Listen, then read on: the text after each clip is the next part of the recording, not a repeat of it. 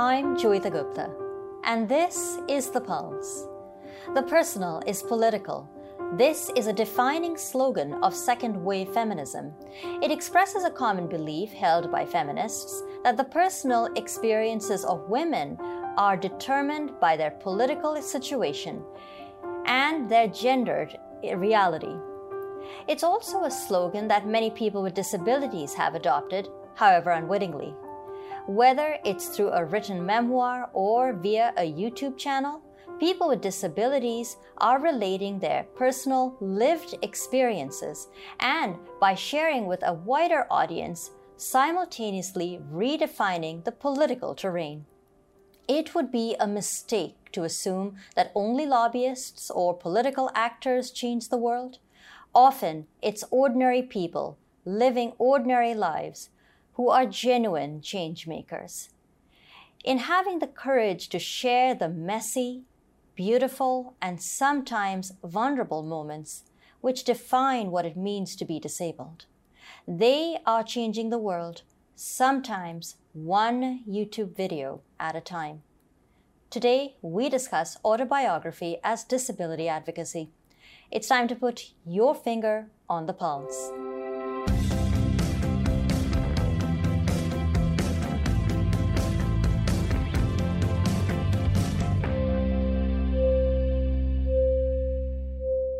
Hello and welcome to the Pulse on AMI Audio. I'm Joeita Gupta. I'm joining you today from a boardroom in the Accessible Media offices in downtown Toronto.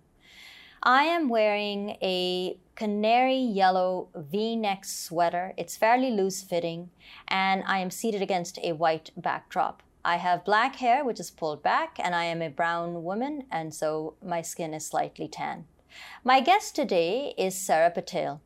Sarah is the creator of the Thinking in Color, a YouTube channel, and on that channel, Sarah discusses what it means to be low vision and Muslim. Sarah, welcome to the Pulse. It's really nice to have this opportunity to speak to you. Thank you so much, Joeita, for having me on the Pulse. I will give a description or to the best of my ability to give a description of what I'm wearing. I'm wearing a black uh, t-shirt. I'm also wearing a black um a pink uh hijab, a scarf that is tied in a turban uh, style, and I have a dark uh, background behind me. I'm also, um, I identify as Muslim, so I am uh, medium, I guess, tone. yeah. Uh, but you know, it's interesting. Um, I always find it a little challenging to do the the descriptions, but I often think about how useful it is to provide that for people who are visually impaired. Is that something you you thought about as well when you launched your YouTube channel, which is Thinking in Color? Uh, absolutely. I think um, I would say in the low vision community because everyone, you know, my name is a very, I guess, westernized name. So when at first um, impression or when I introduce myself, um, nobody knows uh, what my background is till we get later into conversation and then I identify as being um, a woman of color or a um, you know a, Mus- a Muslim woman. Um, until that point, or I've also gone like you know several occasions of meeting several people over and over and, and them not knowing till it's come out in conversation and I have said it. So yes, to have the YouTube channel to give a bit of a platform um, where I can really show who I am and, and give the education as someone with vision loss um, and wearing a hijab. Um, hmm. Why is it called Thinking in Color? I was intrigued by the name and I wanted to ask you why Thinking in Color? Yeah, so it's, you know, it took me a long time to kind of come up with this name, but when I think of colors or, you know, what fall's coming up, so everyone is so mesmerized by the fall colors, but someone that is low vision or blind, they can't quite see the colors. Um, and colors not only represent what you see, but is what you feel, how, you know, what you think of, you know, it can be emotions, it can be so many things. So I have left it up to the viewers of how they interpret thinking in color because thinking in color to me can mean so many different things, not just of what you visually are seeing out there and, and um, expressing yourself. The channel has such a wide range of content. Can you give us a bit of an idea of what all would we'd find if we were to click on your channel and start to watch? Yes, for sure. So it started off kind of very specific uh, to one area of uh, topic. Um, and from there i said you know i just i just couldn't stick to that i just there was just so much i wanted to share and so much i wanted to put out there and I it, it's a so it covers a what covers you know me doing some travel, uh, living independently, uh, my journey with you know navigating healthcare system, some videos of of my cat. So I've kind of included everything of myself um, that I would like to share with uh, viewers for them for them to see. I think a lot of times um, especially coming from you know a Muslim background. A lot of times, uh, you know, women are sheltered or are you know not really allowed to put themselves out there, and especially if you have a disability, you really are not welcomed in society or really not look up to as a as a whole person. You're just kind of looked at, oh, she's a person with a disability. So I really wanted to take this opportunity to show and give other individuals that are from ethnic backgrounds that you can live a full independent life. There's so much more to it than just your disability. Mm, it's true. And you know, at least in my family, and I'm from India and have a South Asian background, and one of the things that I would often get told is, um, if you don't use the vision that you have, then you're going to lose it. Yes. As though being blind is the absolute worst thing that could possibly happen to you. So, no matter how much you have to squint, no matter how large the print needs to be, no matter how much you have to stare through a magnifier, keep trying to see. What kind of reception did you get from friends and family when you said that I am going to be putting my story out there on YouTube? I got uh, all around support. I for me, it was a bit different. I would say just going back a bit, growing up as well. Um, my mom wanted me to have the most independent life as possible. And so when she was told that I would be losing all my vision in my late 20s or early teens, and the suggested uh, course was, you know, to learn Braille, I learned Braille um, because, you know, it was something that I, once I learned Braille, I, you know, it's something, it's a skill that you'll never uh, forget um, but at the same time, you know, and, and even using the white cane, you know, I had my own struggles with the white cane, but at the, but, you know, my mom always encouraged for me to use the white cane. Yeah, it's interesting because I had had such a different experience. Uh, never learned to read Braille. I actually tried to learn to read Braille when I came to Canada and I was about 17 or 18. And I think you kind of missed the boat in terms of ever being very fluent with Braille. So to be honest with you, Sarah, the only yeah. Braille I can read is just enough to like read the elevator buttons. And there's a coffee machine at AMI which has a lot of Braille on it. I just need to know how to make my latte. so that's the extent of my Braille. Uh, tell me a little bit about how the YouTube channel that you're working on then relates back to some of the advocacy work that you're doing IRL in real life? So I've been, you know, on with CNIB for quite some time, sitting on their advocacy and ambassador board. I joined True Faces, which is another uh, organization, and being on the ambassador board. Um, and just, I think, being in post secondary, being in high school, one thing I've learned is just learn to advocate for myself and other people, and really um, share what I know and the knowledge that I have. Um, with others. And, you know, to be honest, I always wanted to start a podcast or something, just sharing my lived experiences, bringing on other people that I know to talk about their experiences, educating um, the public just about you know certain things on myths about you know blindness and using the white cane just really trying to get as much as um, advocacy and education out there as possible and unfortunately i just never got around to it or you know i was a bit like i don't know should i do this should i not? And i'll say um what really pushed me to do it was um when i got into a motor vehicle accident. And I was like I you know what? I really want to share how I'm navigating this the healthcare system in COVID times. And and you know to to let people know what are the challenges and some of the struggles you face not only um, with this pandemic that was going on that everyone was trying to figure out how to how to deal with but also the healthcare system and having a disability on top of that. Mm. i'm sorry to hear about the accident sarah. Are you doing okay now? I'm doing better yes. Thank you.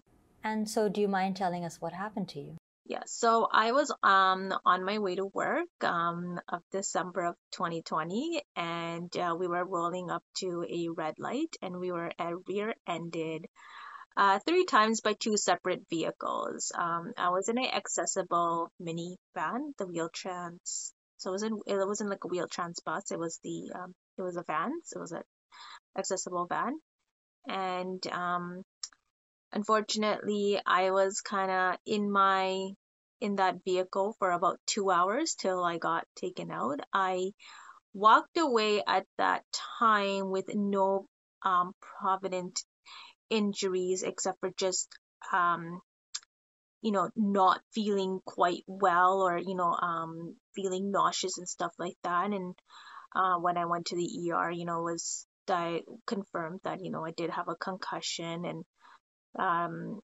but no broken bones but it just later on you know throughout the days we realized that there was a lot of soft tissue injury uh, whiplash I ended up tearing my rotator cuff. So it, it definitely impacted um, my vision, which was quite uh, scary because until then my vision was quite stable for what I have. And to realize, you know, all of a sudden you cannot see quite well as you used to, um, along with, you know, you're feeling all these other aches and pains and uh, it was it was quite challenging and it was quite um difficult to not know if you know the vision would that I lost if it's gonna go if it's gonna come back if it's just concussion related or if it's something that um you know it just happened that I'm just all of a sudden drastically losing vision.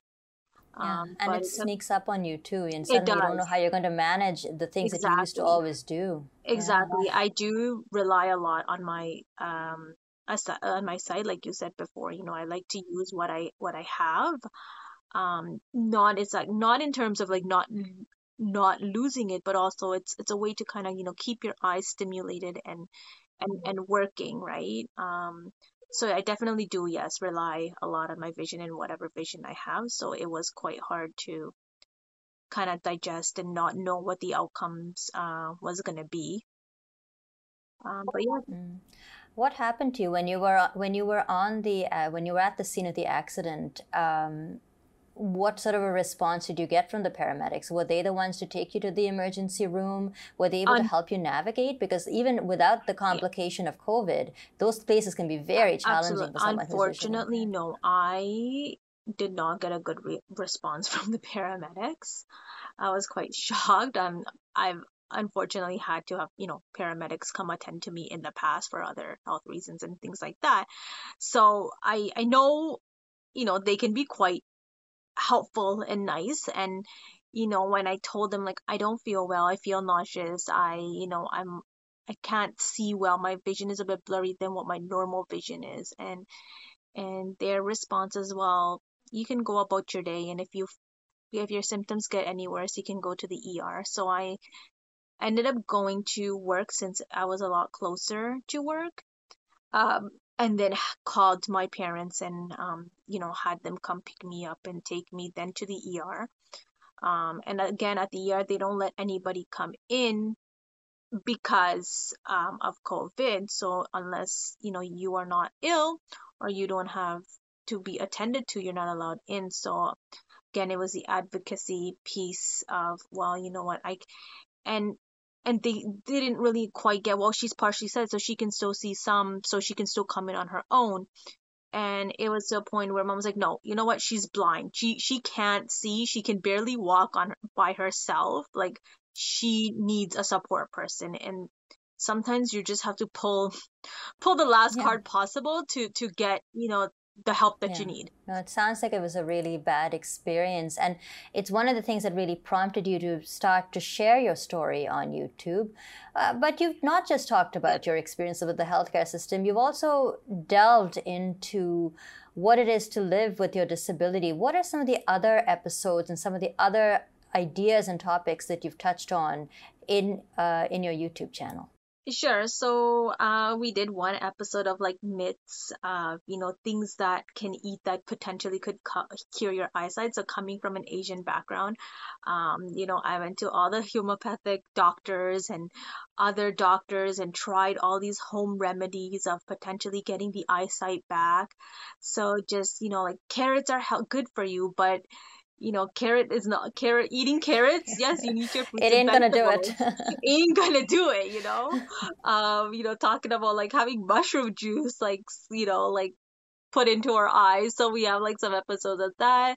Um, I also am a huge advocate of mental health, having um a background in mental health. So coming again from a Muslim background, mental health is something that is not talked about and I think in a lot of different um, cultures and backgrounds is, is really not talked about. So I really wanted to, again, um, share my experience and and you know advocate for individuals that are out there that are struggling with any um, mental health to reach out. There are support systems. There are help out there. So you know, doing little videos on you know loving yourselves or you know taking some time out to um, you know self-care. Self-care is very important. Not a lot of times we forget to take time out for ourselves for self-care. So you know think about what you like to do and and put that time aside um you know slowly starting off once a week and gradually you know incorporating it into your schedules every day.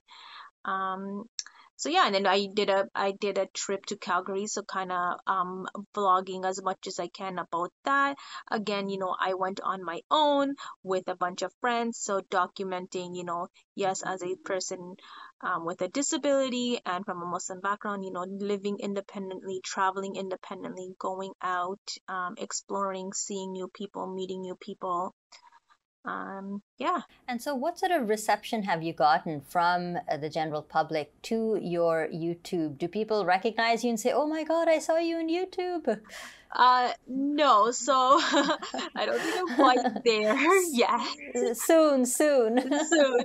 Um, but I've gotten a great, great response. Um, for the most part, obviously, you know, um, with social media, there's always going to be some negativity, uh, response that you will, uh, you will get. I, you know, on, I think on one of the videos when I kind of just talked about different types of blindness or, you know, different, um, stigmas upon blindness and things like that a bit of negative but that's you know to be expected but for the most part it's been a pretty good response um really positive even on instagram so a lot i do a lot more posts on instagram just sharing um stories or just advocacy things we're sharing you know when there's special days like you know guide dog so just bringing a lot of awareness um and so the response even on there has been quite um great. Oh, that's amazing. What are you planning for future installments of Thinking in Color? So a few future installment, there is a lot I want to do. Unfortunately, I did have to kind of take a step back and a break just um and focus on my health. Um but and there's been a lot of life changes for me actually as well so definitely um you know sharing some of the life changes that I've been going through um for example moving out on my own um that's a big one and and you know kind of navigating um that there is um also you know looking into the future potentially you know becoming a mother um and yeah so there there is a quite a lot more content that you know want to put out there and, and share and, and just talk about um and yeah that will be you know, yes Your life. my, my Your life. I mean, you know, you're living your your life, and that's what you're talking about Yes, on and, YouTube. and also bringing in other you- do you- people that you know have stories and things to share. I know I Mhm. had someone on that um spoke about you know navigating and getting the first shot of the COVID vaccine, you know, as living with the Mhm. disability, and it was quite interesting to hear their story. Oh, no, it is. It's uh, one of the nice things about being uh, on YouTube or having your own channel is just the ability to narrate your personal experience to a wider audience. And you Absolutely. hope that that personal experience will resonate with people in a way that they'll start to realize that your disability isn't your defining factor or the color of your skin isn't your defining factor. It's, you know, uh, it's a part of who you are, but it's not all of who you are. Exactly. What are you hoping that people will think about uh, disability issues and thinking about, you know, uh, women with uh, disabilities, in particular Muslim, Muslim women, after they've encountered your YouTube channel? What kind of change are you hoping to see in the world? So I, you know what, I think number one, just just listening and, and interpreting and, and you know, even if they gain a little bit from that and are able to apply or if I, any if I can encourage them to to make that step that they want to do in their life and for whatever reason if they're scared or afraid or um you know don't really want to take the risk of of doing it I one thing I guess learning is I the few um people that I've worked with you know coming from other backgrounds. A lot of times you know they they are scared or the parents are you know very sheltering of their kids. And and a lot of times i'm sitting there eh, instead of kind of getting to know them on the, at a at a friend level let's just say you know i'm doing more of the mentoring and saying no no it's okay you know you're you're you know you can live a, a, a you know perfectly independent life you know let your child live that perfect independent life. Give them the freedom give them the independence to to learn to live on um, by themselves because you're not always going to be around. So I think for me, for any of them that are watching my videos, whether it's a parent or an individual with a disability, just, you know, getting some sort of inspiration and saying well you know what if if she can do it why can't i because i think a lot of us with disabilities we you know listen to podcasts or look at videos you know watch videos and and read social media and we look like oh well that person did it so why can't i? I know i have definitely have done that um in in my life. And i think the biggest thing for me is mental health right? There's so much struggle with mental health and and you know invisible disabilities and and really be able to accept it and come to that come to that point of acceptance i think i've even done a video of me coming to terms with my own disability um, and how it's changed my my perspective and my view of how i look at myself differently now as well right mm-hmm. yeah no i liked that video I, I really enjoyed watching it and it kind of made me think about how I have a very strained relationship and in some ways with my vision loss. Like in some ways I accept it and in other ways I don't. So uh, that's another conversation. Uh, just before I let you go, I have to ask you uh, we met through the Trailblazers Tandem Cycling Club in Toronto. It's a great opportunity if you're visually impaired to get on the back of a si- of a bike and go cycling. So, Sarah, have you had a chance to go cycling at all this summer or? did that not yeah i did yes i actually did their group ride of the niagara on wow. the lake which was my first group ride of the of the season um, which was it was wonderful. So yeah, I've been part of Trailblazers for a few years now, and I've also been um, doing downhill skiing with the Toronto Ski Hawks. So if anyone's interested, nice to see you now out on the hills as you know fall is approaching and winter's I applaud your stamina. I chickened out when I saw the Niagara group Right, I said I don't think I can manage that, but maybe next year. Sarah, thank you so much for speaking to me today. It was a pleasure. Thank you so much for having me on, Julita. Sarah Patel is the creator of the Thinking in Color YouTube channel, where she talks about her experiences being low vision and Muslim. You can, of course, check that out on YouTube. That's all the time we have for our show today. Thanks a lot for listening. Our technical producer is Mark Aflalo. Our uh, videographers today are Ted Cooper and Matthew McGurk, and Andy Frank is the manager for AMI Audio. If you have any feedback, you can leave your comments at feedback at ami.ca. You can also find us on Twitter at AMI Audio. Use the hashtag PulseAMI. And finally, if you're interested, you can also subscribe to the podcast, which is available on your favorite podcast platform. And if you're joining us over YouTube, don't forget to subscribe and leave a comment down below so we can always interact with you that way as well. Thanks a lot for listening. I've been your host, Joeita Gupta. Enjoy the rest of your day.